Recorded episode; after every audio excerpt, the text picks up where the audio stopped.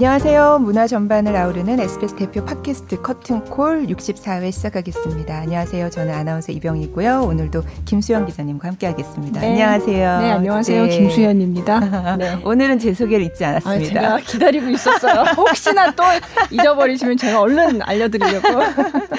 네. 자, 오늘도 제가 초대 손님 이분이 나오신다고 어, 김수현 기자께서 얘기를 해주셨을 때 어, 사실 그렇게 어, 잘 알지는 못했지만 찾아보고 아우 오? 이런 어떤 새로운 뭔가 시도를 하려는 곳에서는 다 이분이 함께 하는구나, 요즘에. 음. 어, 그래서 깜짝 놀라면서 기대가 아주 커졌다는. 네. 오늘 초대 네. 손님은 한복의 세계화에 앞장서고 있는 디자이너 김리을 씨를 모셨습니다. 반갑습니다. 네, 어서오세요. 안녕하세요. 저는 한복 원단으로 정장을 만들고 있는 디자이너 김리을입니다. 그 본명은 김종원 씨이신 네, 거고요. 맞아요. 네네. 네. 열심히 살고 있는 28살 청년입니다. 네. 김리을 그래서 기억 리을, 디귿 어, 리을 그런데 보니까 진짜 그 리을이 그 리을인가요? 네, 맞아요. 아. 브랜드 이름이 리을이어 가지고 아. 제가 사실 그 전에 인터뷰를 한번 한 적이 있거든요. 근데 그때는 그게 아라비아 숫자 2랑 비슷해서 아. 외국인들도 아, 굉장히 그냥 친근하게 느낀다. 네. 그 아, 말씀도 하셨어요. 네. 네, 제가 그러면 말씀을 드리면 제가 한복 원단으로 정장을 만들려고 시작을 했던 계기가 제가 전주에서 이제 학창 시절을 보냈는데 네. 전주 한옥마을도 생긴 지 오래 안 됐어요. 그렇죠. 네. 그리고 전주 한옥마을 안, 안에서도 한복 대여라고 하죠. 그게 네. 생긴 지 얼마 안 됐단 말이에요. 근데 네. 제가 하루는 하도 한옥마을이 이슈니까 전주 사람들은 잘 안 가거든요. 그렇죠. 네. 원래 관광지 잘 안 가죠. 그 동네 사는 사람들은. 네. 맞죠. 그래서 친구들이랑 날 잡고 갔는데 네. 엄청 많이 하고 있는 거예요. 네. 그래서 외국인들한테 그냥 물어봤어요. 한복 대여를 왜 해요? 궁금하니까. 음, 왜 저걸 빌려 입어요? 네. 네. 물어보니까 원단이 진짜 예쁜데 불편해서 니네 나라 사람들은 안 입고 다니는구나 역질문을 저한테 아~ 한 거예요. 이렇게 멋진 옷들이 있는데 근데 그래서 입어보니까 너무 불편하더라. 그래서 한국 사람들이 안 입는구나라고. 그쵸. 예, 근데 예. 당연한 거였어요. 왜냐하면은 19세기 전통 의상을 21세기 사람들이 입고 다니면 불편하잖아요. 그쵸. 예. 근데 이제 제가 거기서 영감을 받은 거죠. 아, 그러니까 한복 대여를 외국인들한테 할 거면 얘네는 원단이 예뻐서 하는 거니까. 음, 네, 네. 17세기, 그 18세기부터 네. 이제 입었었던 정장들은 외국인들이 옛날부터 지금까지 입고 있던 거잖아요. 그래서 네. 한복 원단이 예쁘다고 하니까 그 원단을 가지고 정장을 만들어서 음. 나도 대여를 해야겠다. 네, 그래서 음. 처음에는 고급 한복 대여업을 하려고 시작을 하신 거예요. 아, 네. 그러다가 이렇게까지 이제 어떻게 이렇게까지 일이 커진 거군요. 그 어, 제가 24살 때 딱 했는데 한복 정장을 만들어서 사진을 찍어서 SNS에 올렸는데 하루 네. 만에 좋아요가 2만 개가 눌린 거예요. 어떤 사진이었어요? 그 흑인이 gas 쓰고 공방대 네. 물고 있는. 오, 봤어요, 네, 네. 봤어요. 네. 네. 그 사진이 한복 그때 입고 한복 정장을 입고. 네, 네. 그게 막 화제가 되고. 네. 그때 그럼 저기 외국인이 입은 그 옷은 본격적으로 시작하신 게 아니에요? 그냥 한번 만들어 본 거였어요? 그때 제가 24살에 돈은 하나도 없이 시작한 거예요. 그러니까 네. 그냥 한번 해보자. 음, 그래서 한번 네. 시험 삼아서 이렇게 시험 좀 삼아, 네. 재미있는 사진을 올리면 사람들이 좀 관심을 가져주지 않을까. 그래서 아니에요. 제가 거예요? 패션에 대해서 전혀 몰랐으니까 네. 옷을 만들면 옷을 보여줘야 되니까 화보를 찍어야 된대요. 아, 그래서 네, 화보를 패션 화보라고 찍으신 거군요. 네, 네. 찍고 이제 그 만들었던 걸 팔려고 했는데 하루 만에 2만 개 정도가 눌리고 네. 그 다음 날부터 인터뷰들도 엄청 많이 오. 어. 쇄도를 하게 된 아, 거예요. 하루 만에 2만 개 좋아요가 달리고 화제가 되니까 도대체 네. 어떤 사람이 이런 한복을 만들었냐 이렇게 맞아요. 아니 근데 그 음. 그 사진을 보니까 그냥 처음 하신 분 사진 같지가 않고 무슨 뭐 굉장히 파리 패션 위크 뭐 이런 데 나올 것처럼 굉장히 세련돼 보이고 뭐 앞서 나가 보이고 약간 되게 멋있던데요. 되게 웃긴 게 그거 자세히 보시면 아래 발자국도 다 남아 있고. 아, 네. 어. 근데 그러한 것들이 전문가들이 봤을 땐 뭐야 이거 왜 보정도 많이 잘 안 했고 어. 했는데 인제 와서 보면은 아 뭔가 의도가 있으셨겠구나 사람들이 아. 보정 안 하고 올린 건데. 어. 네. 어. 그렇게 이제 딱 이슈가 되고 하다 보니까 사실 100일도 안 돼서 패션쇼도 어떻게 운이 좋게 하게 됐는데 그거는 조금 이따가 말씀드리고 네. 저는 네. 아까 소개 드릴 때 이제 네. 광고 프로덕션을 운영을 하거든요. 네. 광고 촬영, 뭐 뉴발란스나 클라란스나 화장품 네. 광고도 찍고 하는데 네. 그게 이슈가 되면서 뉴발란스 측에서 우리 이런 신발 제품이 있는데 너 마케팅 어떻게 했어? 우리 음. 마케팅 좀 해줘. 그렇게 해서 찍었던 게 이제 한현민 씨로 음. 해가지고. 아, 네. 어, 그것도 너무 멋지던데요? 그거 자세히 보시면 신발이 네. 뉴발란스 신발 광고거든요. 아, 근데, 어, 근데 한복이. 한복이 더 멋져 보였어. 네, 그때는 제가 광고를 한 번도 찍어본 적도 없고 하다 보니까 그 뉴발란스에서 이제 코디도 해와라 그래 그러 그러는데 네. 전제 한복 그냥 입혔던 거예요. 아, 그러니까 옷을 뭐 이렇게 그러니까 코디라는 게 다른 데서 협찬을 받아가지고 입혀라. 뉴발란스 걸 원래 그렇죠. 입어야 되죠. 아, 그렇구나. 어, 되게 근데 그냥 어. 그게 그래서 잘 돼서 현민이도 되게 잘 되고 이제 네.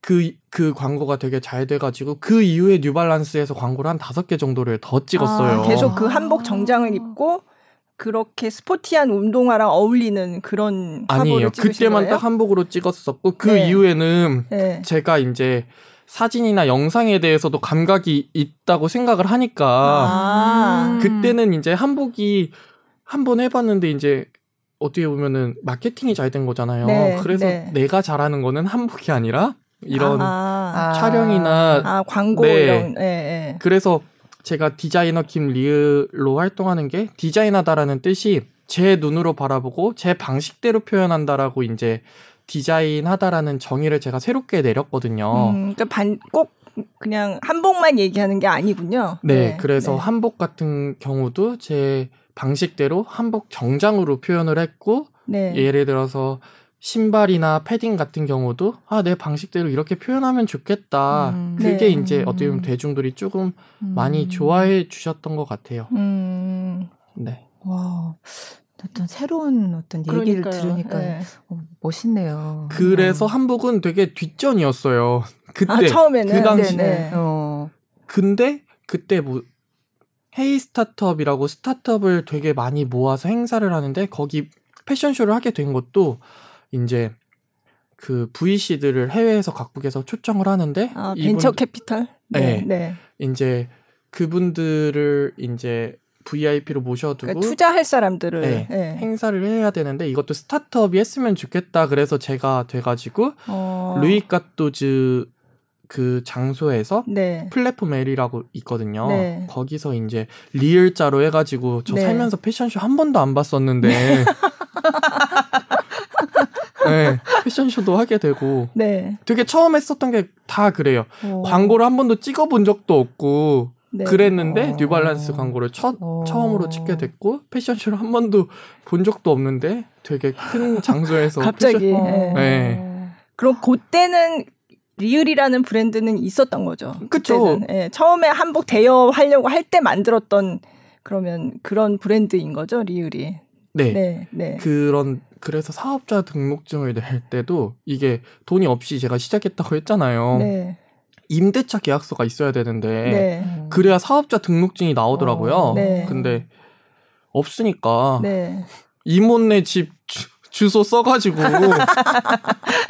그래서 리을의 첫 번째 사업자 등록증은 네. 아파트 무슨 900 몇 호라고 이모 아~ 네. 네. 그렇게 그게 시작, 지금 몇 년 몇년 네. 만에 이렇게 5년 된 것 같아요. 2016년에 제가 네. 한복을 만들어야겠다라고 네. 이제 어... 시작을 했고 그 화보 공개는 네. 이제 2017년에 했어요. 음, 네. 그러니까 2016년부터 계속 준비하고 이제 사진 찍을 것도 준비하고 하다 보니까 사진이 나온 건 아마 2017년 3월 정도 됐던 네. 것 같아요. 음. 뭔가 이렇게 안 하시던 분이 네. 그 일을 하니까 아주 새로운 시각으로 하는 게 사람들이 되게 봐요. 좋았었나 봐요. 네. 음. 그런 것 같아요. 그러니까 그 전에 무슨 뭐 옷 디자인 이런 거를 뭐 배우거나 뭐 그런 적은 전혀 없으신 거잖아요. 전혀 없죠. 네. 근데 저는 되게 단순하게 생각했어요. 그러니까 옷이라는 것도 어찌 됐건 간에 시중에 있는 옷을 우리가 멋있는 옷, 그러니까 자기가 다 코디해서 사람, 사람들이 입잖아요. 네. 그냥 저도 단순했어요. 어차피 내가 입을 옷 만들 건데, 음. 만드는 사람들 찾아가지고 만들면 음. 되지 않을까? 그냥 단순하게 생각했었던 것 같아요. 음. 음. 그 이제 최근 얘기를 이제 잠깐 네. 해보자면은 네. 그 최근에 이제 BTS가 경복궁에서 공연할 때 그때 네. 입었던 네. 네. 옷이 또 이제 김리을 씨가 디자인한 옷이잖아요. 네네. 어, 우리 애들이 네. 내가 오늘 이분을 만나러 간다니까 어. 엄마 영광인 줄 알아. 아 진짜? 이제 저희가 이제 아이다 보니까 얘기를 좀 해주세요. 어떻게 해서 어. 그렇게 됐는지. 네. 아이 BTS는 그냥 진짜 운이 좋았었던 것 같아요. 그러니까 그 전에 뭐 김연경 선수가 국민의례 네. 할 때도 제가 옷을 했었거든요. 네. 광복절날. 그리고 뭐 지코 씨가 입었었던 펩시콜라 광고 의 옷도 디자인하긴 했는데 네. BTS 거는 2주 전쯤에 연락을 받아서 그냥 제가 공연하기 디자... 2주 전에 응, 그랬던 네, 것 같아요. 네. 그럼 좀 짧은 시간 아니에요? 준비하기에? 네. 그래서 일곱 개 중에 세 개밖에 못 했거든요. 아. 네. 있었던 거를 그냥 입어주신 거예요. 아. BTS 음, 분들이. 음, 새로 맞춘 게 아니라 네. 가지고 있던 음. 거에 시간이 좀 이제. 짧아서 가지고 네. 있었던 거를 뭐 수선하거나 네, 그렇게 해서 네. 입게 됐었던 것 네. 같습니다. 근데 그렇게 또 많이 이 사실이 많이 알려지지는 않았어요. 네. 저는 사실 그 전에 김리을 씨를 취재를 한 인연이 있어서 제가 그때 딱 나오는 걸 보고 어 혹시 하고 어, 생각을 했어요. 왜냐면 네. 한복 정장이라는 걸 제가 그 전에 어. 네. 얘기를 듣고 좀 이제 화보도 좀 보고 했으니까 그래서 어 아무래도 그의 손길이 느껴진다. 약간 그런. 그래가지고 제가 전화를 했어요. 아. 그랬더니 이제 맞다고. 어. 맞다고 하는데 전혀, 그래서 아니 왜 소, 소문을 안 내세요? 그러니까요. 적극 공부를 하셔야죠, 이럴 때. 그 제가 그 사진 그때 되게 많이 바빴어요. 네, 음. 그때 MBC 이야기도 해도 되나요? 어. 네, 네. MBC에서 그때가 추석 날이었거든요. 아, 네, 맞아요. 근데 MBC에서 이제 트로트의 민족이라고 아. 추석에 방송했는데 거기에 나오는 백벌 옷도 제가 디자인을 하고 있을 때여가지고 정신이 없다 그러더라고요. 그래서 빨리 알리셔야 되는 거 아니에요? 그랬더니 지금 아무 아무 생각이 안 난다고. 백벌 해야 되니까 네. 우선 네. 그것부터 만들고. 네. 어차피 그건 안 없어지니까. 근데 제가 사진을 그래서 하나 올렸는데 네. 댓글 같은 거 보시면 아 당연히 디자이너님 네. 거 일 네. 줄 알았다. 아. 그런 댓글, 댓글이 많이 달리니까 네. 너무 감사하더라고요. 오. 역시 그냥 네가 한 줄 알았다. 음. 그런 말들이 되게 많아서 음. 기자님도 그렇고 사실 다른 그러니까 매경도 그렇고 다 네. 기자님들 연락 와서 아, 맞냐 그냥 사실 쬐끔하고 어. 네. 네. 아무한테도 말도 안 했었는데 네. 네. 저는 그래서 어, 김리을 씨가 한 것 같은데 이러고 바, 보니까 별로 알려져 있지도 않고 그리고 나중에 올렸는데 그래서 SNS를 찾아봤는데 올리지도 않았더라고요. 보니까 너무 바빠가지고 음. 안 올렸나 봐. 맞아요. 와, 그 지민이랑 슈가랑 제이홉 의상을 음. 하셨다고 하셨잖아요. 네네. 어, 좀 그 의상 얘기 좀 해주세요. 좀 아, 구체적으로. 아, 사실 그 세 분이 입은 옷들이 어떻게 보면 저의 다 대표적인 시그니처 옷들 그러니까 음. 제이홉 씨가 네. 입은 거는 자수는 하나도 없지만 네. 이제 칠색단이라고 해가지고 음. 칠색단으로 원, 만들어진 정장이 하나가 있고 칠색단이 뭐예요? 그 일곱 가지 실로 아, 해가지고 네. 네. 그 원단의 이름이 칠색단인 거예요? 네. 아. 시장에서 들은 내용이라 사실 이 전문 용어인지는 모르겠지만. 네. 네. 네. 그리고 슈가 씨가 입었었던 거는 자수가 들어가 있거든요. 네, 자수가 네. 예쁘더라고요. 네, 자수가 네. 들어가 있는 정장 한 벌이랑 그 다음에 지민 씨가 입었었던 거는 제가 사실 결혼식 그 요청하시는 분들이 되게 많아요. 그러니까 아, 결혼식, 결혼식 예복, 정장. 네. 네, 네. 그래서 음. 턱시도처럼 맞아. 디자인해 놓은 네. 건데, 네. 그딱 세 벌을 그렇게 딱 입어 주셔가지고, 음. 네 리을의 음. 대표적인 음. 옷들이라고 보시면 됩니다. 네. 그러면은 아 이 옷은 지민 씨에게 어울리겠다 이런 거를 이제 어 김리을 디자이너가 이렇게 정하나요? 아니면 그 가수들도 같이 어 요게 나랑 더 잘 맞는 것 같아요. 뭐 이렇게 서로 어떤 그거는 방탄소년단의 빅히트의 비주얼 디렉터 또 팀이 아, 거긴 따로 있어요. 네. 스타일리스트도 네, 따로 네. 있고 그분이 아마 그거는 아, 정해서 네, 음. 네. 근데 처음에 생각하신 어 이 옷은 어느 member한테 어울릴 것 같다라고 생각하신 거랑 비슷하게 입었나요? 네, 제가 볼 때는 네. 어, 어. 그렇게 갔었던 것 같아서 네. 되게 다 잘 어울리시더라고요. 네, 네. 그게 제가 알고 있기로는 네. 지미 펠런 쇼에서 나온 건데 맞아요. 네. 그게 어떻게 보면은 제 옷을 첫날 네. 첫 공연으로 딱 입은 음, 거예요. 네, 지미 펠런 쇼에서 일주일 동안 그 그쵸. BTS 위크라고 해가지고 네. 했는데 그 첫날 나간 거죠. 그래서 22만 명이 아마 동시 접속해서 기다리고 있었던 걸로 알고 있고 아, 전 세계적으로 그 생방송 나갈 때. 네. 네. 음. 그게 딱 나오고 저도 이제 찾아서 봤죠. 네. 근데 유튜브나 그런 걸 보시면 지, BTS 스타일리스트 상 줘야 된다. 어... 그런 말이 진짜 많더라고요. 음, 음. 그러니까 그걸 보면서 사람들이 당연히 노래 좋죠. 근데 네. 그 배경이랑 그 옷들이랑 맞아요. 잘 어울려서 엄청 잘 어울려서 멋있었어요. 맞아요. 네. 네. 경복궁에서 음. 네. 되게 의미 있는 음. 일을 한 것 같습니다. 네. 음. 네. BTS 이렇게 한 거 알고서 많이 또 다른 분들도 이제 알고서 더 많이 찾고 지금 그런 상황인가요?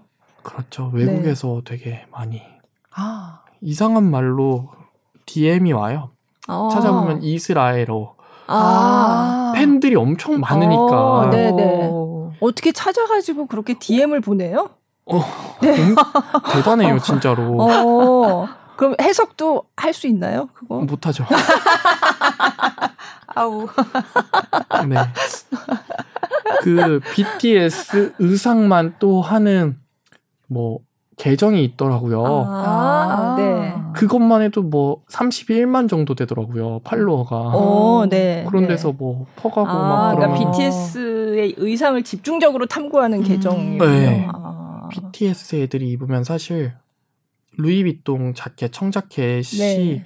전국인가 입었는데 네. 17개국에서 완판돼 가지고 아, 280만 원짜리 자켓이었나 그랬거든요. 아 그래요? 네. 네. 맞아요. 그런... 그때 루이비통 청자켓 그 얘기 네. 들었어요. 어... 음. 그 멤버들이 입었었던 옷을 구매하고 싶다고도 되게 많이 아, 연락. 그럴 것 아, 같아요. 그 그렇죠. 옷들이 사실 다 저한테 있거든요. 네, 네. 그러니까 그 세 명이 입었던 그 네. 옷들. 예. 예. 참 근데 판매를 안 하시네. 이제 해야죠. 네. 또 저는 이제 그 인스타그램 그 들어가서 봤더니 뭐 김장훈, 네, 김장훈 씨, 씨 뭐또 했다 그러시고 네네. 또뭐 진짜 많은 분들 여태까지 뭐 굉장히 진짜 유명한 네. 분들이 굉장히 많이 입었더라고요. 진짜. 어, 그냥 많은 사람들이 입은 것 같아요. 유명하신 분들도 입었지만 네.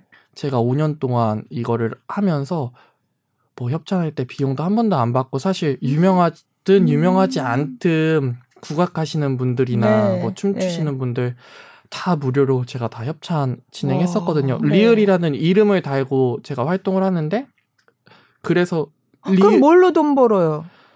저는 광고, 광고. 아, 하고 네. 네.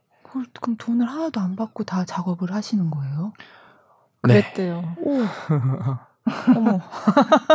그게 더 놀라운데요. 이게 그러니까 되게 국위선양하는 마음으로 저는 하고 있었던 것 같아요. 음. 제가 그 다시 돌아가서 이야기를 하면은 광고를 찍으니까 광고가 돈도 많이 벌게 되고 하다 네. 보니까 한복은 좀 취미였는데 음. 그래서 한 1년 정도를 제가 한복을 안 했었던 것 같아요. 네. 근데 2019년에 네. 전화가 한 통이 온 거예요. 설날에. 네. MBC에서 이것도 MBC에서 연락이 왔는데 네. 기억록이라는 프로그램이 있어요. 네, 기억록. 네. 네. 그 100주년 그러니까 대한민국 임시정부 수립 100주년을 아, 맞아서 네, 네. 백인의 배우들이나 뭐 연예인들을 해서 우리나라 백인을 그 뭐라 해야 되지? 연기하는 거였어요. 뭐 김구 선생님도 연기하고 아, 아, 역사적인 것들 네, 그런 네. 프로그램이 네. 있었는데 네. PD님이 전화 오셔서 네. 아 대표님 한복 안 하는지는 아는데 네. 우리가 이런 프로그램을 제작하고 있고 대한민국도 100주년이 됐는데 한복도 조금 새로웠으면 좋겠다. 음. 그래서 3일절이랑 광복절에 제 옷을 조금 해주세요. 음. 그렇게 해서 이제 다시 또 매달리게 되셨군요. 네, 네. 그래서 그 전화를 듣고 아 한복 원단으로 정장을 만들었던 사람이지 그거에 네. 대해서 저 다시 생각하게 되고 그러면은 제대로 한번 다시 해보자 그렇게 해서 이제 그 프로그램에 협찬도 하게 되고 음. 음. 네, 했었던 음. 것 같아요. 네. 음. 그 보면서 그런 생각했어요. 우리도 뉴스 할때 네. 보통 이제 설이나 이럴 때 그렇죠. 마지막에 기상캐스터만 한복을 입고 네. 어, 김릴 선생님의 어떤 옷을 앵커들이 아~ 입고 있으면 어떨까? 아, 그것도 이런. 좋네요. 우리는 이게 보이지 않는 아니 이건 보이지 않는 팟캐스트라서 우리는 안 되고. 저는 그래서 어 말씀을 되게 잘해 주셨는데 한복에 대해서 저도 공부를 했을 거 아니에요. 네. 내가 한복을 하는 사람이면 제 주관적인 생각으로는 사실 한복에 멋이 있다고 생각하는데 전 두 가지라고 생각을 해요. 그러니까 라인의 멋. 네. 아니면은 원단의 멋. 전두 네. 가지라고 생각을 하거든요. 네. 그래서 라인의 멋을 살린 게 선조들이 했었던 이제 개량 한복, 생활 한복이라고 하죠. 네네. 네. 음. 라인이 예쁘니까 면 소재를 갖다 쓰고 음. 편하게 음. 입을 수 있는 음. 그렇게 이제 라인이 예쁜 이제 옷들이 있었는데 사실 원단도 예쁜데 네.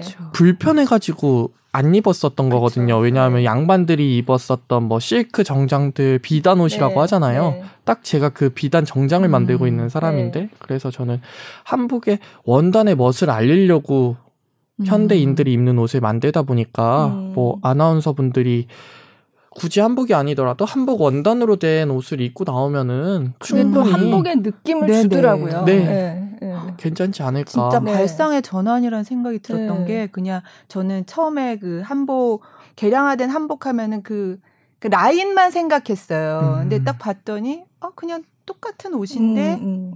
그, 지, 그 원단이 다른 그 느낌만으로도 네. 아 이렇게 되는구나. 여태는 사실 그렇게 생각을 잘 못하다가 아, 김미일 씨 작품을 네. 보면서 맞아 이렇게 생각할 수도 있는 거였구나. 네. 한복 정장이라는 게 그래서 물어보면 몰라요 사람들이 음. 한복 정장 뭐 한복 정장이라는 말도 어떻게 보면은 2017년부터 생긴 것 같아요. 제가 하, 네, 한복 정장 시작해서. 네, 네, 네, 네. 네. 음, 그렇게 된 것 같습니다. 네. 그래서 사실 제가 김리열 씨를 알게 된 게 음, 몇 달 전인데 예술의 전당에서 어, 로맨틱 코미디 오페라 춘향이라는 작품을 이제 준비를 하고 있었어요. 근데 거기서 김리을 씨가 그 무대 의상을 맡았다고 음. 얘기를 들었는데 예술의 전당 웹진에 네. 이 무대 이 무대 의상을 맡은 김리을이라는 디자이너가 굉장히 재밌는 음. 인물이다, 어, 흥미로운 인물이다. 그러니까 인터뷰를 한번 좀 해서 아. 웹진에 이제 원고를 써달라고 해서 그래서 알게 됐어요. 오. 그래서 만났는데 굉장히 오랫동안 왜냐면 물어보면 계속 너 더 궁금하고 계속 어. 더 궁금하고 그래서 엄청나게 긴 시간을 인터뷰를 했었거든요. 예. 네. 그래서 이제 아 참 재밌었다. 굉장히 흥미로운 인터뷰였고 그래서 웹진 원고도 열심히 써가지고 네. 넘겨드렸는데 그 공연을 못했어요. 코로나 때문에. 코로나 때문에 연습도 거의 다 끝났고 거의 공연 막바지까지 갔는데 아. 공연이 못 올라갔어요. 아이고야. 네. 너무 안타. 그래서 그거를 그 무대 의상을 볼 수 음. 있는 기회가 그때 없어진 건데 일반인들은. 네네. 근데 언제가 될지 모르겠는데 예술의 전당에서 그죠? 이 오페라를 다시 할 거라고는 하더라고요. 음. 이미 왜냐하면 연습을 다 끝내놨대요. 의상도 다 만들어져 있는 그쵸? 거잖아요. 네. 네. 춘향이라고 각색을 새롭게 해가지고 그쵸, 좀 약간 현대적인 음. 네, 춘향이었어요. 그럼 그, 역시 이제 원단만 한복 원단이고 다 이제 현대 옷 같은 걸 입고 나오는 네, 거예요. 그렇죠. 아. 네. 왜냐하면은 20세 21세기 21세기의 춘향. 이어서 보통은 이제 춘향이가 주인공인데 네. 변사또가 주인공. 네, 여기서 네. 변사또가 아. 굉장히 중요한 인물로 오. 나오는데요. 깨알 같이 제가 남원시 홍보대사라. 맞아요. 맞아요. 맞아요. 원래, 남원 원래 고향이 남원이시죠? 네, 맞아요. 네. 그래서 네. 사실 이 공연이 잘 됐으면 남원에서 이제 남원이 아, 춘향이잖아요. 맞아요. 네. 그것도 이제 같이 해보려고 했었는데. 음, 네. 네. 어, 그때 음. 하여간 인터뷰할 때 그 내용 자체가 좀 재밌었어요. 그래서 변사또가 굉장히 순정파, 굉장히 아, 춘향을 진짜 좋아하는 진짜 어, 그런 예, 그런 어. 인물로 나오고 거기서 몽룡은 약간 철없는 그래서 과거를 이제 하겠다고 한양으로 갔는데 공부를 못 하는 거예요. 학업 성취도가 뭐, 떨어져 못 왔어요. 네. 그래서 과거에 붙지를 못하니까 얘가 못 내려오고 그래서 춘향은 그동안에 이제 변사또가 너무 자기를 사랑하고 하는데 근데 그래도 춘향은 어 나는 몽룡을 찾아가야 돼. 그리고 네. 탈출을 해서 음. 거기서 한양으로 간다는 그런 스토리예요. 아, 한양에 가봤더니 예. 한양에 가봤더니 이 몽룡이 보니까 문제가 공부를 못 하더라. 얘가. 그래서 춘향이 얘를 가둬놓고 막 관리를 공부해 이러고 그 약간 고시원 생활 같은 어. 거를 이제 막 강요를 하면서 뭐 그런 얘기라고 들었어요. 재밌네요. 저도 보지는 못했는데 네. 그래서 그런 컨셉에 맞춰서 이제 그 의상도 음. 그때 그 몽룡은 그래서 고시원생들이 많이 입는 잠바 같은 그런 네. 아. 아 웃겨. 네, 그런 스타일의 이제 네. 한복 한복 천으로 만들었는데 그런 옷이었고 네. 춘향은 바지 정장을 제가 봤어요. 네, 제가 맞아요. 사진을 봤는데 예, 예. 21세기 한복처럼 어. 한복 정장 딱 입고 네, 네. 예. 아. 바지인데 그게 왜 새색시들이 입는 옷은 그 한복은 초록색, 빨강색 어, 있잖아요. 그래서 그 색깔로 해가지고. 네. 네. 아 아깝다. 어. 어. 언젠가는 다시 오르지 않을까. 언젠가. 네. 그러니까 그래서 제가 열심히 다 썼는데 공연 못 올라갔대요. 아 안타깝다. 참. 근데 어쨌든 네. 공연을 못했지만 제가 덕분에 김리을 디자이너라는 이런 분이 있다는 걸 음. 알게 됐고 그래서 그 오늘의 이 자리도 이제 또. BTS 공연하는 걸 보면서 어 김리을 같은데라고 생각을 하게 된 거죠. 아, 네. 연결 연결 네, 오늘까지. 그래서 이제 오늘 여기까지. 아. 사실 커튼콜에 디자이너가 나온 건 처음이에요. 아, 아 진짜요? 네, 네. 저희가 굉장히 다양한 장르에서 이제 예술가 분들이나 아. 니면 공연을 만드는 분들이나 뭐 이런 분들이 많이 나왔는데 디자이너는 처음이에요. 영광입니다. 네. 영광입니다. 1호예요. 그 전에 몇 개 들어봤는데 네. 대부분 이제 가수분들이 나오시잖아요. 네, 노래하시는 분들이 많이 나와서 음, 그분들은 네. 노래라도 하던데 나는 여기서 뭘 해야 되나?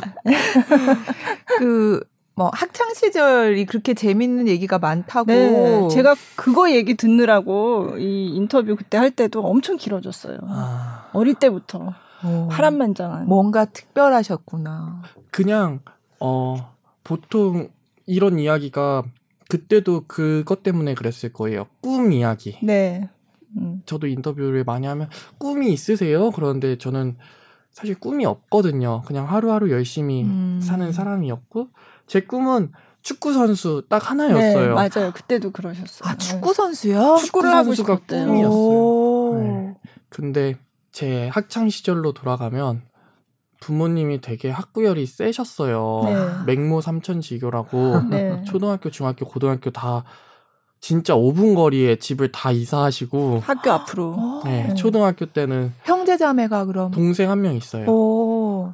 근데 이제 초등학교 때 엄마 차에서 밥 먹고 학원 다녔던 것 같아요. 음, 음. 아니 근데 그때 이제 꿈이 축구 선수가 딱 하나였어요. 뭐가 네. 하고 싶어? 그럼 축구 하고 싶어요. 그랬는데 엄마가 이거 잘하면 축구 시켜줄게. 이거 잘하면 어... 축구 시켜줄게. 그렇게 저를 가르치셨거든요. 네. 길들이셨군요. 축구를 믿기로. 네. 근데 그때는 컴퓨터도 없고 핸드폰도 없고 그쵸, 뭐 네. 엄마 말만 들으면 전 진짜 축구할 수 있는 줄 알았어요. 네. 그래서 네. 제가 검은고도 4년 동안 뜯었어요. 네. 남자는 악기 하나 정도는 할 줄 아~ 알아야 된다. 검은고도 시키고 네. 초등학교 때 공부도 당연히 전교 1등도 하고 네. 좀 차분해지라고 검도도 시켜. 근데 검도도 전라북도 대표까지 제가 했었거든요. 오, 진짜요? 진짜요? 네네. 그리고 모형항공기라고 고무 동력기나 글라이더 아세요? 네. 고무 동력기 제가 전국대 금상 받고 중학교 때 졸업할 때 이제 전라북도에서 인재상 같은 걸 주는데 네. 그걸 저 제가 받았었거든요. 아니 어머니가 욕심내실 만 해요. 그렇게 안 따라주는 애한테는 그러니까. 엄마가 그렇게 안 해요. 그냥 어, 이거 하면 축구 시켜줄게 하면 뭐든지 다 해. 그죠? 시키면 다 잘하니까. 축구하고 싶어서 했었던 거예요. 그게 되게 웃긴 게 네. 저는 진짜 뭐 1등 하고 싶어서 했었던 게 아니라 근데 또 아빠의 영향도 있는데 네. 아빠 칭찬을 안 했어요. 그러니까 뭐 대회 나가서 뭐 상 받아오면은 남들은 음. 너 그거 할 시간에 공부해서 어. 네가 성적이 이렇게밖에 안 나온 거다. 음. 1등 하고 와도 약간 그런 식으로 어. 말을 하니까 음. 거기서 이제 제가 이렇게 만들어졌었던 것 같고 이제 음. 고등학교에 진학을 하는데 그냥 네. 이, 이 인문계 고등학교예요. 음, 네. 근데 담임 스님이 1학년 때 들어가면은 이제 애가 상장 점수도 높고 성적도 음. 좋으니까 무슨 과 갈래 이제 면담을 네. 하는데 제가 축구학과 갈 거예요. 자신 있게 말을 하는데 진짜로 미친 놈이라고 하는 거예요. 네, 네, 이런 네. 말 하면 되나? 그냥 공부해서 대학교 가라 그러시더라고요. 근데 그때는 이제 컴퓨터 시간이 있었어요. 아 그때는 컴퓨터가 이제 보급되고 막 이럴 초등학교 때도 있었는데 네. 막 엄청 자유롭게 할 수 있었던 게 아니고 아. 고등학교 때 이제 네. 하다 보니까 네이버에서 특허가 있으면 돈을 많이 번대요. 음. 뭐 삼성, 뭐 애플, 뭐 특허 소송 막 그런 거 하잖아요. 네. 네. 제가 딱 생각해 보니까 한국에서 축구하기는 이제 늦었고 이제 제가 제가 이제 정신을 차린 거죠. 네, 네. 근데 제가 검도도 했었고 운동은 솔직히 타고나야 되는 게 전 되게 크다고 생각을 해요. 노력 네. 노력도 있지만 제가 되게 많이 타고난 것 같았어 가지고 네, 운동을 잘 하셔서 네. 네. 그래서 난 돈 벌어서 외국 가서 축구해야겠다. 음. 한국의 그 운동부의 그런 것도 알고 하니까 아, 한국에선 분명히 못 하니까 네. 그래서 고등학교 때 특허를 내야겠다. 돈 벌 엄마가 절대 축구할 안 도와주실 테니까 네, 내가 돈 벌어서 내가 나가야겠다. 그래서 이제 고등학교 때 개인 특허를 출원해서 등록까지 시킨 거예요. 아니 뭐뭘 가지고 하셨어요? 그때 생각할 수 있는 게 이제 학용품. 어, 네. 네, 학용품을 그냥 가만히 책상에 앉아서 어떤 걸 특허를 내야 될까 그 생각만 하고 앉아 있었던 근데 거예요. 생각한다고 그게 쉽게 또 생각되는 게 아닌데 그렇지 않아요? 아, 초등학교 때부터 계속 저는 원래 방과후 활동하잖아요. 네. 네. 전 무조건 발명반이었어요. 엄마가 발명반, 무조건 발명반. 어머니들의 심리는 그러신가요? 무조건 발명반이었어요. 네. 전 축구부를 해본 적이 없어요. 어. 그래서 그때 뭐 고무동력기도 하게 됐었던 어. 거고 아. 특허에 대해서 그때도 조금 알게 음. 됐었던 음. 거고 특허청 발명 기자단도 하고 어. 그때 뭐 뽑혀가지고 주말에는 그래서 고등학교 때 일주일에 한 번씩 돈 받으면서 특허청 와서 특허 교육도 받았었어요. 어. 전국에서 20명 정도 뽑았는데 그게 뽑혀가지고. 네. 그래서, 그래서 뭐 발명하신 거예요? 제가 지식재산권이라고 하죠. 네. 등록된 게 한 14개 정도가 있어요. 주로 문, 문구류에 문구류 네. 옆에서 네. 보이는 거 이거 조금 디자인 이렇게 바꾸면 되겠다 뭐 네. 이런 거예요. 네. 간단히 설명하면 이제 딱풀인데 네. 딱풀인데 영수증 처리할 때 풀을 이렇게 책상에 놓고 칠하잖아요. 네. 그러면은 책상이 묻잖아요. 맞아요. 네. 전 그게 싫어서 맞아요. 딱풀 뚜껑을 개발한 거예요. 책상에 놓고 붙이면 이제 책상에 묻으니까 네. 뚜껑 사이에 홈을 내서 네. 뚜껑으로 이렇게 뚜껑 사이에 넣어서 이제 이렇게 모서리 부분만 칠할 수 있는 아. 네, 뚜껑을 개발을 했었던 거예요. 아. 대단하시다. 네. 그런 걸. 근데 이제 그게 특허가 등록이 됐지만 오. 사실 이제 그렇지만. 그걸 가지고 상업 뭐 상품화를 할 수 있는 상황은 아니잖아요. 그쵸. 고등학생이. 제가 네. 그래서 3M 돈 되는 특허는 다 산다. 네. 아. 약간 그렇게 조금 알고 있었어요. 근데 네. 그래서 3M에서 뭐 테이프도 팔고 뭣도 팔고 다 팔잖아요. 네. 제가 3M에 전화를 했죠. 몇 살 때요? 고등학교 3학년 때. 이런 거는 항상 시험 기간에 하게 돼요. 네. 시험 기간에 네.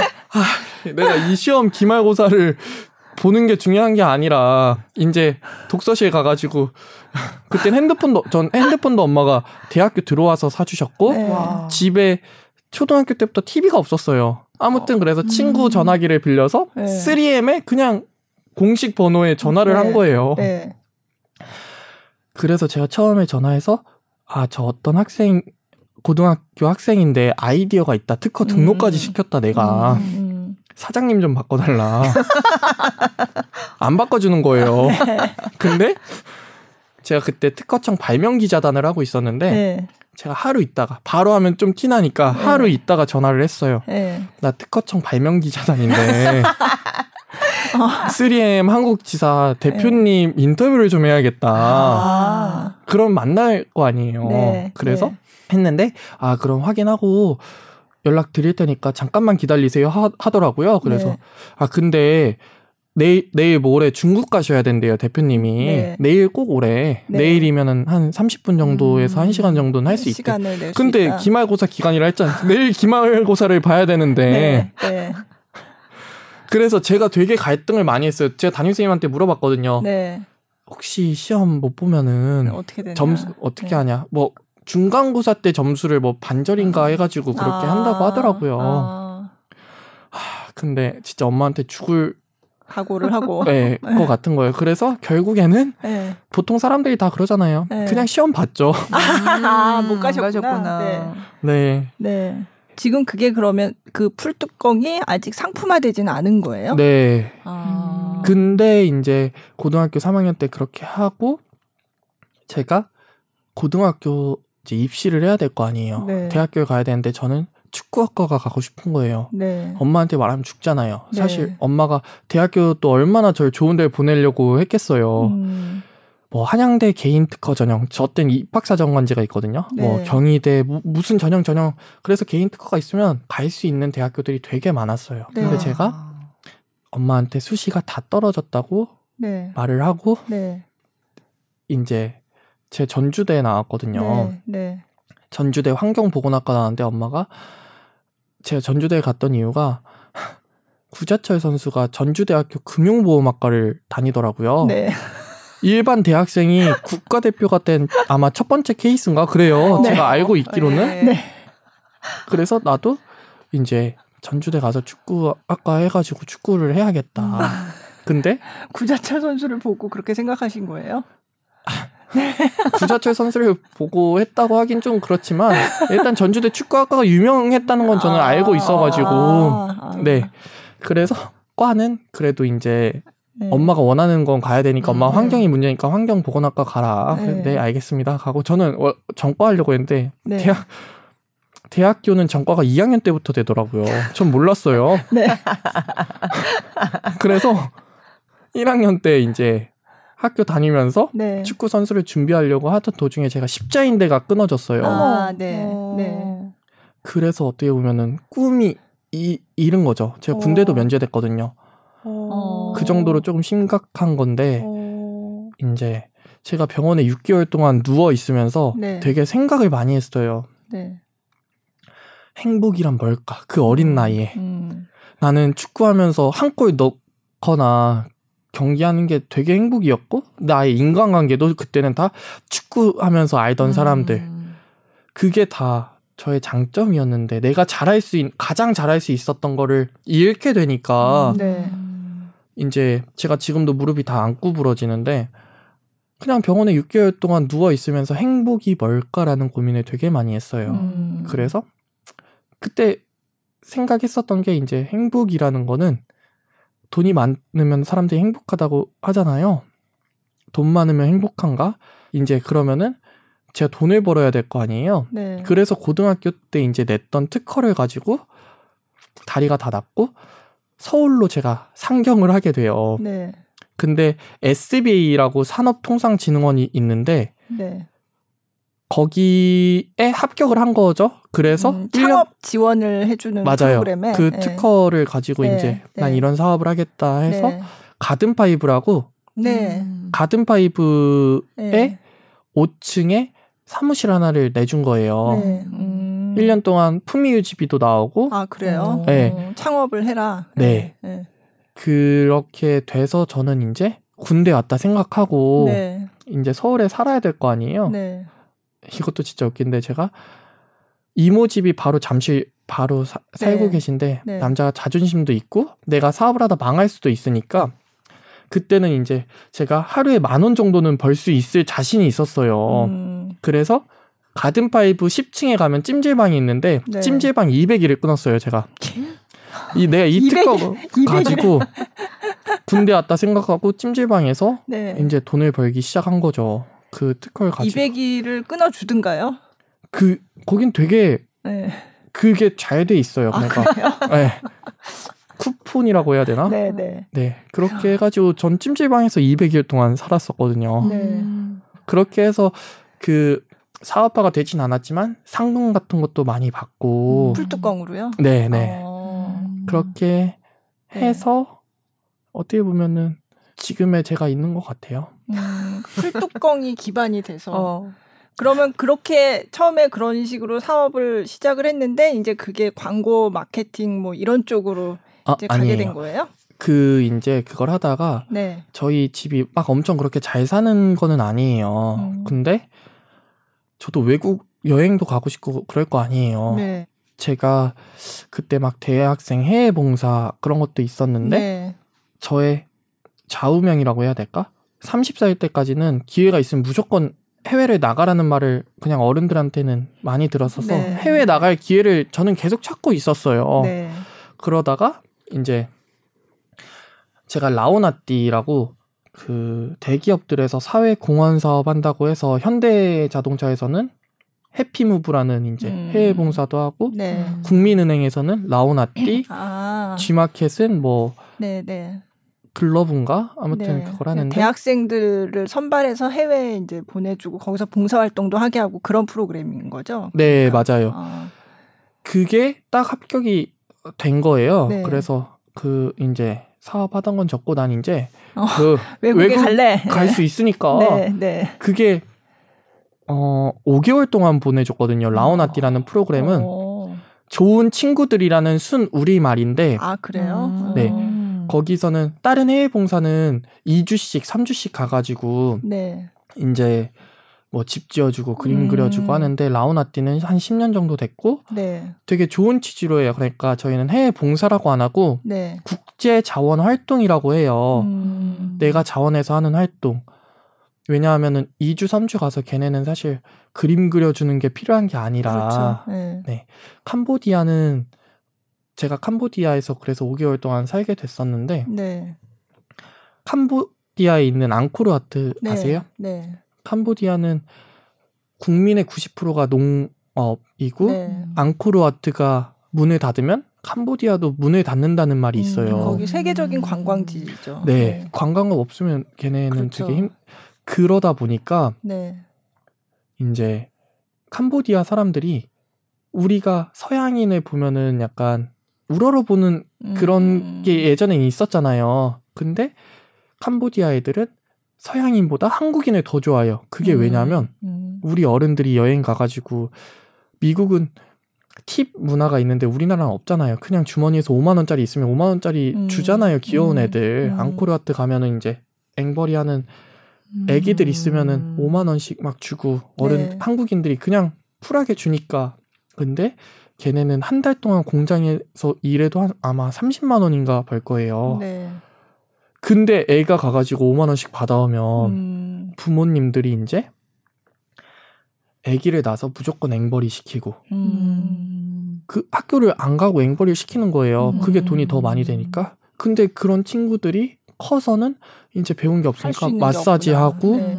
네. 악순환의 반복인 거예요. 음. 그래서 제가 가서 했던 활동들이 뭐냐면 그 마을에 외국인이 저희 딱 4명밖에 없어요. 음. 딱 남자도 여자도 이렇게 뽑아서 가는데 거기서 이제 한국인도 똑같은 니네와 니네와 같은 사람이다라는 거를 음. 알려주는 거예요. 음. 저희가 영어도 알려주고 5개월 동안 같이 놀기만 하거든요. 음. 그러니까 왜냐 얘네라도 커서 한국인이 자기네보다 뭐 위대한 사람이 아니야 그냥 똑같은 사람이다. 음. 이 친구들 정도는 안 그럴 거 아니에요. 한국인 음. 친구도 있고 그러면은. 음. 그래서 그런 활동을 이제 하는데 네. 여기서 되게 중요한 게 제가 그 자원 활동을 신청했었던 게 전 축구가 있고 싶었어요. 음. 다리가 다쳤었고 음. 축구를 꿈을 이루지 못하, 네. 못하니까 축구를 잊고 싶어서 저는 그 지원서에 그렇게 썼어요. 난 꿈이 이랬었고 그래서 이렇게 사업을 하고 있는데 생각할 시간이 좀 필요하다. 그래서 음. 난 5개월 동안 이런 걸 음. 가서 해야겠다 그랬는데 되게 웃긴 게 운명의 장난인지는 모르겠지만 우리나라보다 동남아 애들이 축구를 엄청 더 좋아해요. 가서 또 축구만 하셨어요? 네. 걔네는 되는데 아 축구만. 걔네는 공 던져주고 진짜 축구밖에 안 해요. 축구밖에. 전 5개월 동안 거기 가서 축구밖에 안 한 거예요. 거기 애들이랑. 네. 네. 아이고. 너무 웃기잖아요. 나는 거기다 축구를 잊고 싶어서 자원 활동을 하러 아. 간다고 썼는데. 아, 네. 그렇게 이제 캄보디아에서 5개월 동안 이제 살게 됐고. 네. 제가 그 다음에는 바로 파리로 갔어요. 음. 그러니까 축구를 하니까 그 제가 이제 포기한 거죠. 그래. 축구는 끊을 수 없겠구나 생각을 하고 외국에서 사실 제가 초등학교 때 이제 담임 선생님이나 체육 선생님이 그런 말을 했어요. 야, 흑인들은 달라. 음. 그러니까 우리랑 유전자가 달라. 음. 그러잖아요. 아, 근데 저는 그게 궁금했었던 거예요. 그러니까 뭐 올림픽이나 그런 걸 보면은 우리나라 사람들이 금메달도 따고 하는 걸 보면 아, 다를까 그런 생각을 했거든요. 네. 네가 여기서 축구 잘한다고 해봤자 외국 애들이 더 잘해 그런 말이 되게 많이 들었었어요. 음, 근데 음. 제가 캄보디아에서 5개월 동안 축구만 하니까 아, 축구 좀 더 하자. 그래서 그때 상금 받았던 것도 있고 좀 그래가지고 네, 네. 이제 어느 나라 가서 축구를 해야 될까 결정을 다시, 다시 네, 하려고 했는데 우리나라가 일본 식민 지배를 받아서 사실 언어에도 일본 말들도 있고 네. 그러니까 일본의 문화가 좀 잔재가 남아 있잖아요. 네. 근데 캄보디아도 프랑스 식민 지배를 아, 당해 가지고 예전에, 네. 빵도 맛있고 음. 편의점 이름도 봉주르예요.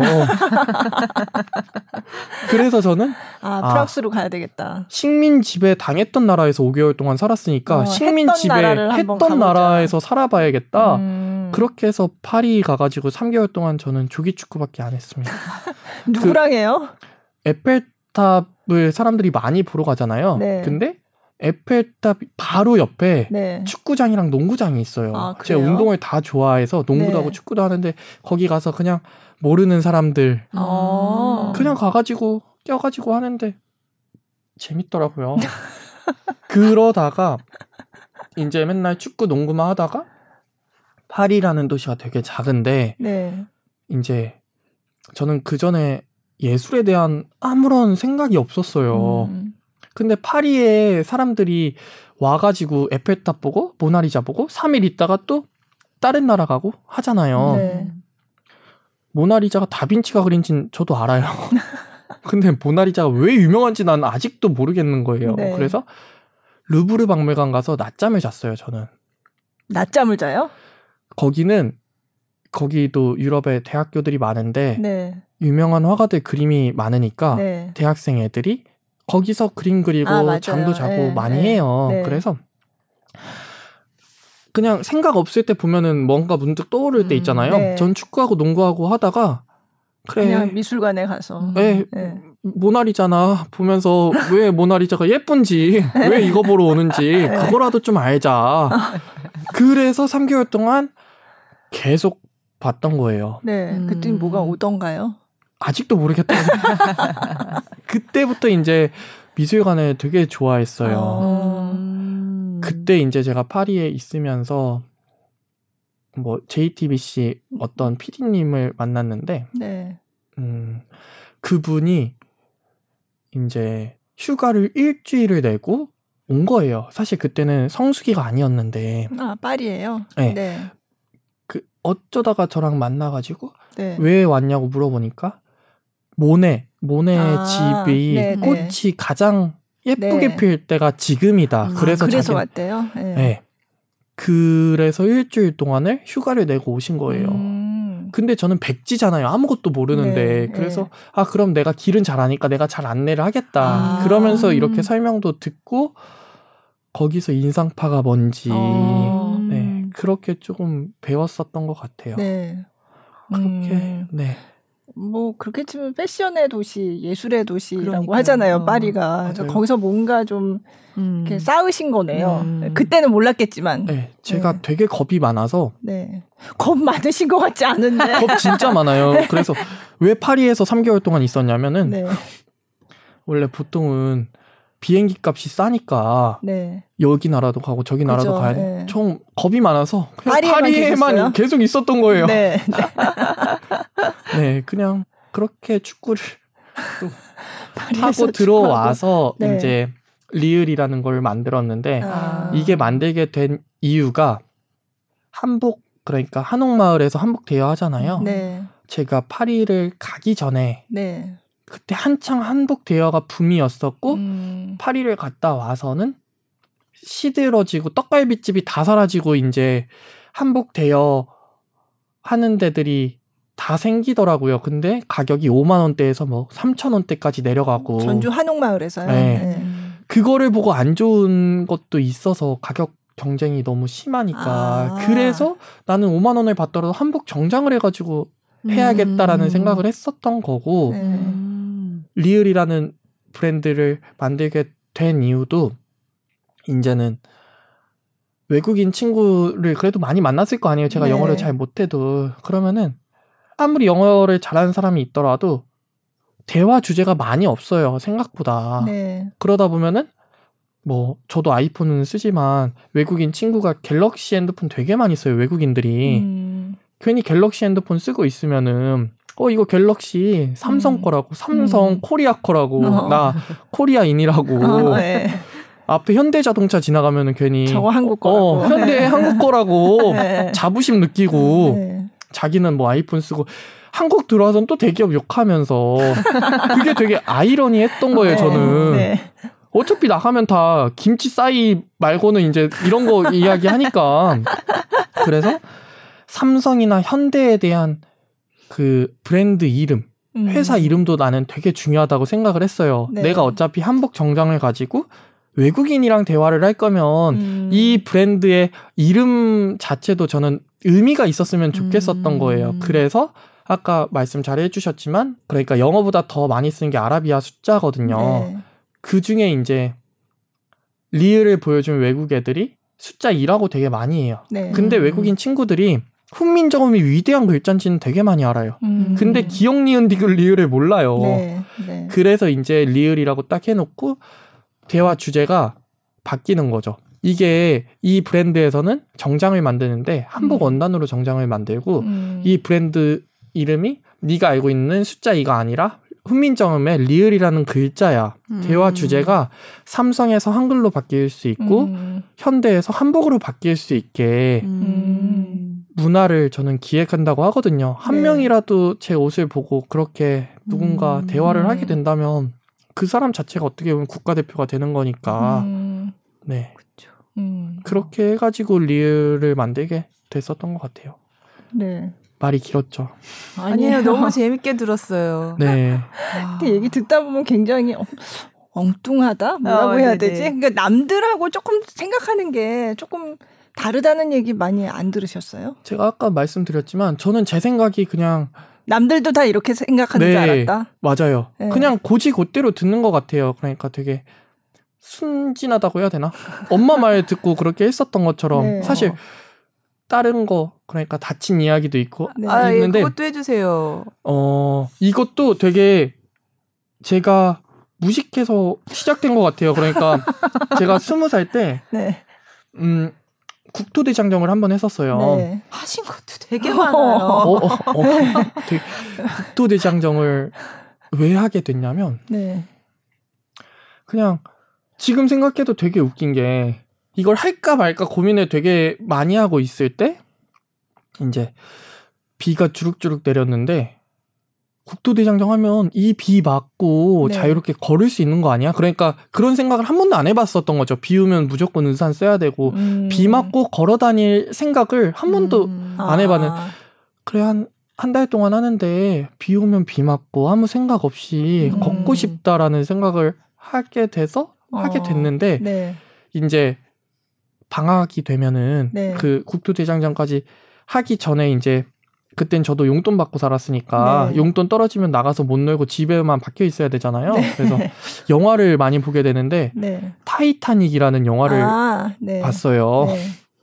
근데 그 영화를 딱 처음 보면은 할머니가 나와서 네. 이 영화는 실화로 시작됩니다라고 음. 써, 맞아요. 그렇게 얘기하죠. 저는 그걸 보고 국도 대장정을 간 거예요. 그 그랑 무슨 상관인데요? 이 말씀드릴게요. 네. 국도 대장정을 제가 그게 2천 명 정도 하는데 네. 완주를 4명인가밖에 못했어요. 어... 야간 행군도 있고 되게 힘든 게 많아요. 네. 근데 저는 완주를 했어요. 네. 그걸 하게 된 이유가 뭐냐면 네. 그날 되게 비도 많이 오고 춥고 야간 행군에서 다 나가 떨어졌어요. 네. 그러니까 이거는 어차피 자기 의지와 음... 관련이 있어서 해도 되고 안 해도 그만인데 네. 추운 게 가장 컸었는데 어, 제가 그 추위를 어떻게 잡았냐면 네. 타이타닉에서 실화라고 나오고 네. 제가 그 타이타닉 영화를 보면서 얼음물에 빠져서 아, 살아남았던 할머니가 계시잖아요. 네. 네. 와, 되게 추운데 저걸 살아남으셨네. 저는 그거에 대한 영감이 되게 많았었고 네. 이 국토대장정을 하면서 그 야간 행군을 하면서 네. 아, 좀 춥긴 하지만 얼음물보다는 안 추운 저는 약간 그 사람하고의 승부욕이 있었어요. 어... 이 할머니는 내가 이기지는 못 하더라도 이 추위는 내가 견뎌야겠다.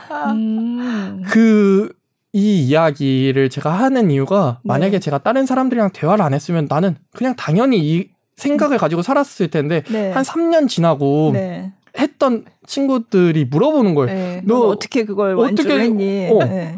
근데 저는 진짜 당연하게 나 가기 전에 타이타닉 영화 봤고 이 할머니도 참았는데 나도 이거 참아야겠다. 그 생각하고 저는 하니까 그 친구들이 같이, 뭐래요? 미친 놈이냐고. 그건 영화라고. 그건 영화라고. 아우 눈물이 나서. 근데 이 영화 영화 이야기가 더 재밌는 게 있어요. 그러니까 제가 초등학교 4학년 때 아, 이 얘기 들었다. 전교 1등을 했어요. 네. 엄마가 그날 딱 자전거를 하나 사주더라고요. 네. 뭐 갖고 싶어요? 자전거 갖고 싶어요. 어. 그래서 딱 그날 사주셨어요. 음, 네. 근데 제가 그땐 검도도 하고 있었고 운동을 네. 잘하니까 자전거가 그땐 되게 철로 지금 하이브리드도 있고 되게 음. 가벼운데 그때는 음. 막 엄청 무거웠어요. 무거운 거예요? 네. 아무튼 근데 이제 그때 시험이 끝나니까 그때도 지금은 그러는지 모르겠는데 시험 끝나면 영화도 보고 막 해요. 네. 그때 이티라는 영화를 봤는데 네. 자전거 타고 날아가는 장면이 그쵸, 나와요. 네. 근데 제가 저희 학교가 제가 3학년 때가 처음 생긴 학교였어요. 아, 네. 음. 그래서 제가 4학년이 되고 1년밖에 안 된 학교였는데 조회대도 공사하고 있고 그래서 음. 조회대 막 펜스 같은 것도 없고 그랬어요. 네. 근데 제가 그 영화를 보고 자전거 타고 날 수는 없지만 네. 그런 기분은 느낄 수 있겠다라는 아. 생각에 음. 네. 자전거 타고 조회대에서 한 10바퀴 정도 돌다가 네. 날랐는데 못 날, 못 날랐어요, 결국에는. 그래서 어깨가 부러져가지고, 네. 병원에 6개월 동안 누워 있었거든요. 그때도, 그때도 6개월이네요. 아, 네. 네. 십자 인자인데 끊어졌을 때도 6개월. 해서 딱 운동장으로 탁 들지를 맞아요. 네, 그냥 그냥 박은 꼬꾸라, 거죠. 꼬꾸라져가지고. 네. 아우 지금은 웃지만 엄마는 어, 그러니까. 얼마나 놀라셨을까. 어, 제가 해마다 거의 한 3개월씩은 병원에 있었어요. 그러니까 되게 팔자라는 게 저는 거기서 되게 많이 느꼈어요. 음. 운동을 아무리 잘해도 네. 그러니까 제가 부잡스럽게 한 게 아닌데 부잡스럽게 약간 그 뭐라 해야 되지? 운이 안 좋아가지고 네. 길 가다가도 다리도 삐고 약간 그런 게 조금 많았어가지고 어, 네. 어. 웃기죠. 아. 어, 머니가 걱정 많이 하셨겠어요. 그러니까 굉장히 호기심이 많고 맞아요. 음. 그런 음. 거네요. 이제는 겁이 되게 많아졌어요.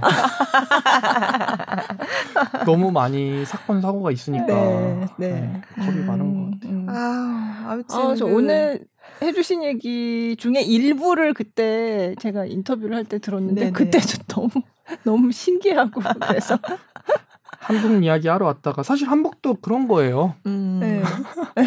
제가 어떻게 보면 축구하고 싶어서 생각했었던 아이디어를 음. 사실은 표현을 해야 되잖아요. 네. 저는 제 생각을 표현하는 사람인데 특허 같은 경우에는 2년이나 걸리고 네. 제품이 또 생산되려면 더 오래 걸리고, 오래 하다 보니까 네. 광고 회사를 하는 것도 이런 제품을 봤을 때 바로바로 바로 사진이든 영상이든 바로바로 바로 음. 표현할 수 있고 옷 같은 경우도 바로바로 바로 표현을 할 수 있으니까 네.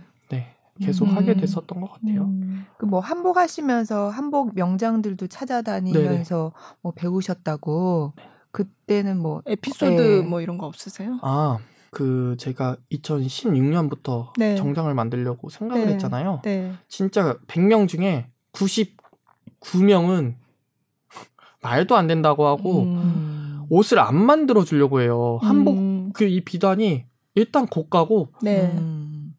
정장 만드는 것처럼 이제 텐션도 없고 하다 보니까 아, 네. 안 해주세요. 네. 6개월 동안 찾아다녔어요. 음. 이거 해줄 사람. 음. 진짜 지금도 인천으로도 다니고 네. 공장이 한 20개 정도 있어요. 왜냐하면 아. 스타일마다 또 다르고. 음. 네.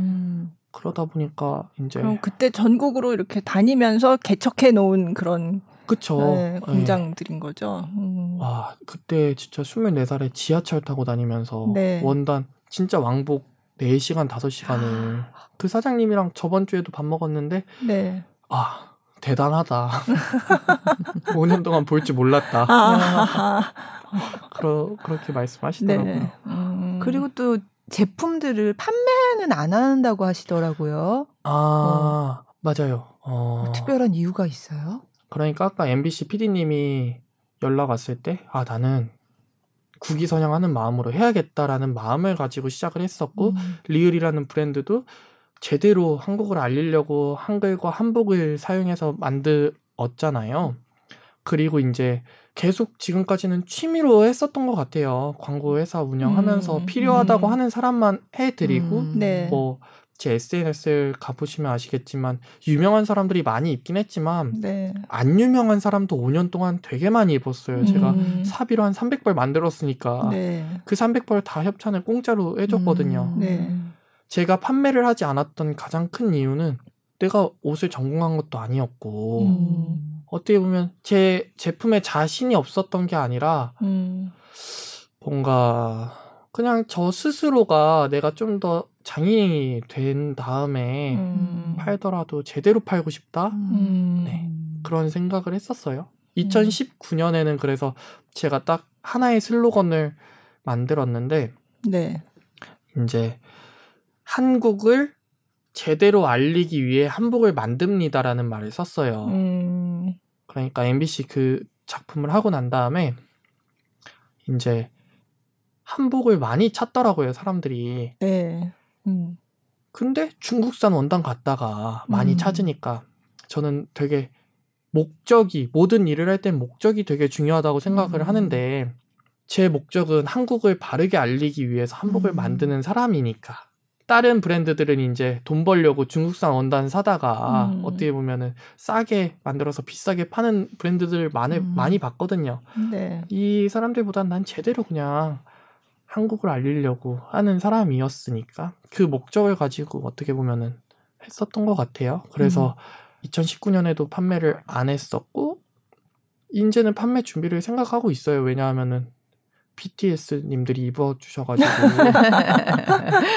좀 더 많은 사람들이 찾더라고요. 네. 네. 그래서 이거를 썩히면 안 되겠다. 음. 뭔가 재능이 있긴 한가 보다, 음. 내가. 음. 네. 그럼 만드는 과정이 아무리 뭐 원단의 한국 한복 원단이지만 그래도 옷을 디자인하고 이러려면은 거기에 대한 어떤 전문 지식이 필요할 텐데 어떤 식으로 제작을 하시는 거예요? 이제 5년이나 됐는데 전문가죠. 네. 그 전에는 공장 찾아다닐 때는 그냥 원단 하나 들고 정장 하나 들고 이거 만들어 주세요 하고 아. 그냥 찾아다녔는데 네. 하면서 배우게 된 것 같아요. 음. 진짜 실전에서. 음. 이제는 웬만한 건 다 알고 음. 제가 컨트롤도 다 할 수 있고. 네. 음. 그럼 디자인을 어 나는 요런 거 요런 색깔로 요런 모양으로 만들어야 되겠다라고 하면 이제 그렇게 의뢰한 대로 만들어 주는 그런 곳을 이제 몇 군데 거래처를 지금 가지고 계신 거죠. 그렇죠. 네.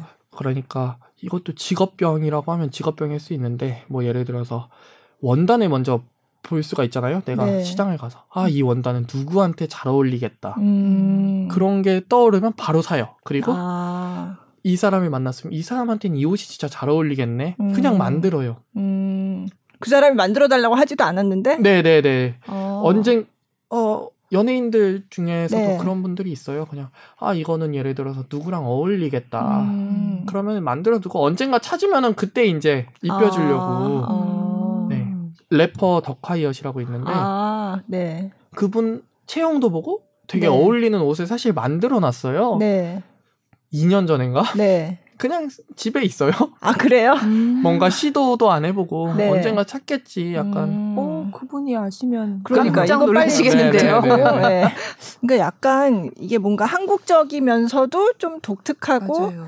그런 거를 찾다 보면 아, 네. 이제 예, 김리을 씨의 결국엔 뭐 이렇게 되는 것 같아요. 음. 그리고 최근에 또 개천절 있었고 추석 있었고 그러니까 요때가 약간 그런 좀 우리 전통하고 관계 음. 있으면서도 그렇다고 그 옛날 그대로를 보여주는 것보다 뭔가 새로운 걸 보여줘야 맞아요. 된다 네. 이런 생각이 있으니까 음. 또 굉장히 바쁘셨을 것 같아요 음. 최근에. 네. 맞아요. 네. 되게 그 화보 사진들을 봤을 때 옛날에 어렸을 때 생각해 보면은 왜 그 전국 노래자랑 뭐 특집 외국인 편뭐 이런 거 음. 보면은 외국 분들 한복 입고 나오면 너무 안 어울리잖아요. 네, 맞아요. 와 진짜 한복은 우리나라 사람 아니면 소화할 수가 없겠구나 항상 그런 생각을 했었는데 음. 외국인들과도 너무 잘 어울리는 그런 이렇게 화보를 찍으셔가지고 아 진짜 사실 저는 음. 외국인한테 입히려고 한복을 만들어 그러네 처음에는 맞다 어, 네. 한국에서 갑자기 더 짜지니까 네. 이게 되게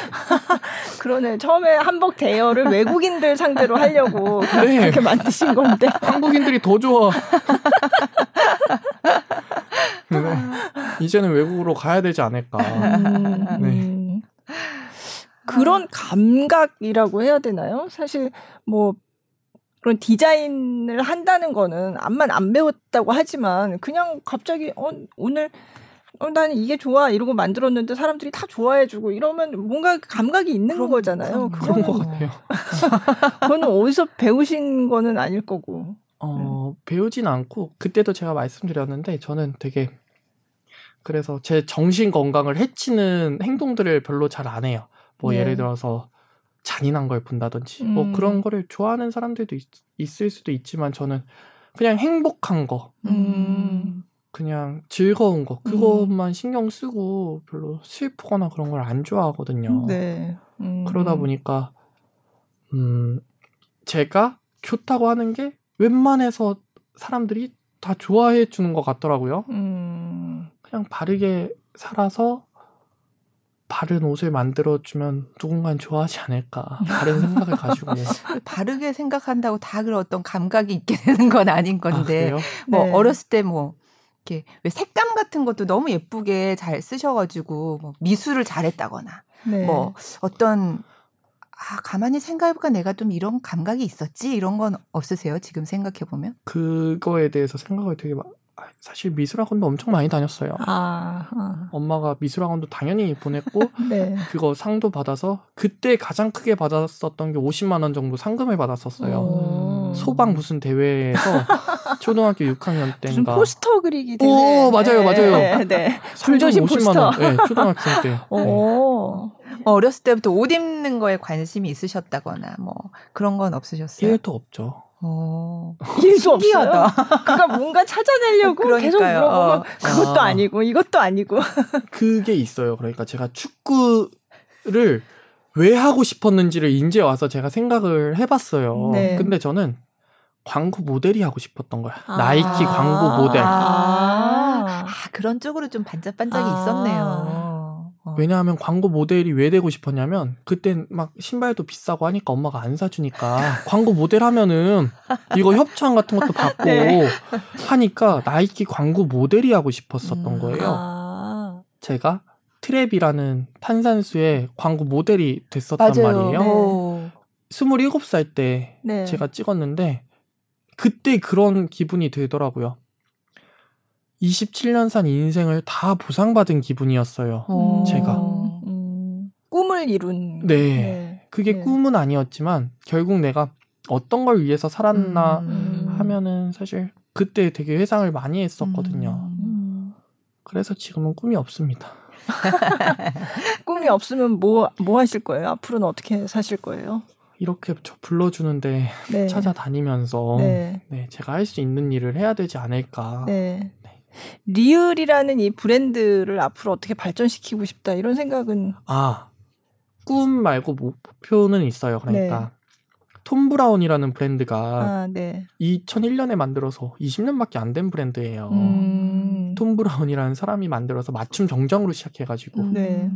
근데 저 또한 약간 비슷한 길을 걷고 있긴 하거든요. 네. 그러다 보니까 한국에는 명품 브랜드가 없어요. 음. 저는 이제 한국에 없는 명품 브랜드를 만들고 싶은 생각이 음. 있어요. 리을이라는 네. 게 명품이라고 막 비싸고 그런 게 아니라 한국을 대표할 수 있는 음. 네. 음. 한복만 디자인하는 게 아니라 음. 되게 한국적인 요소들을 제 방식대로 표현해가지고 네. 네.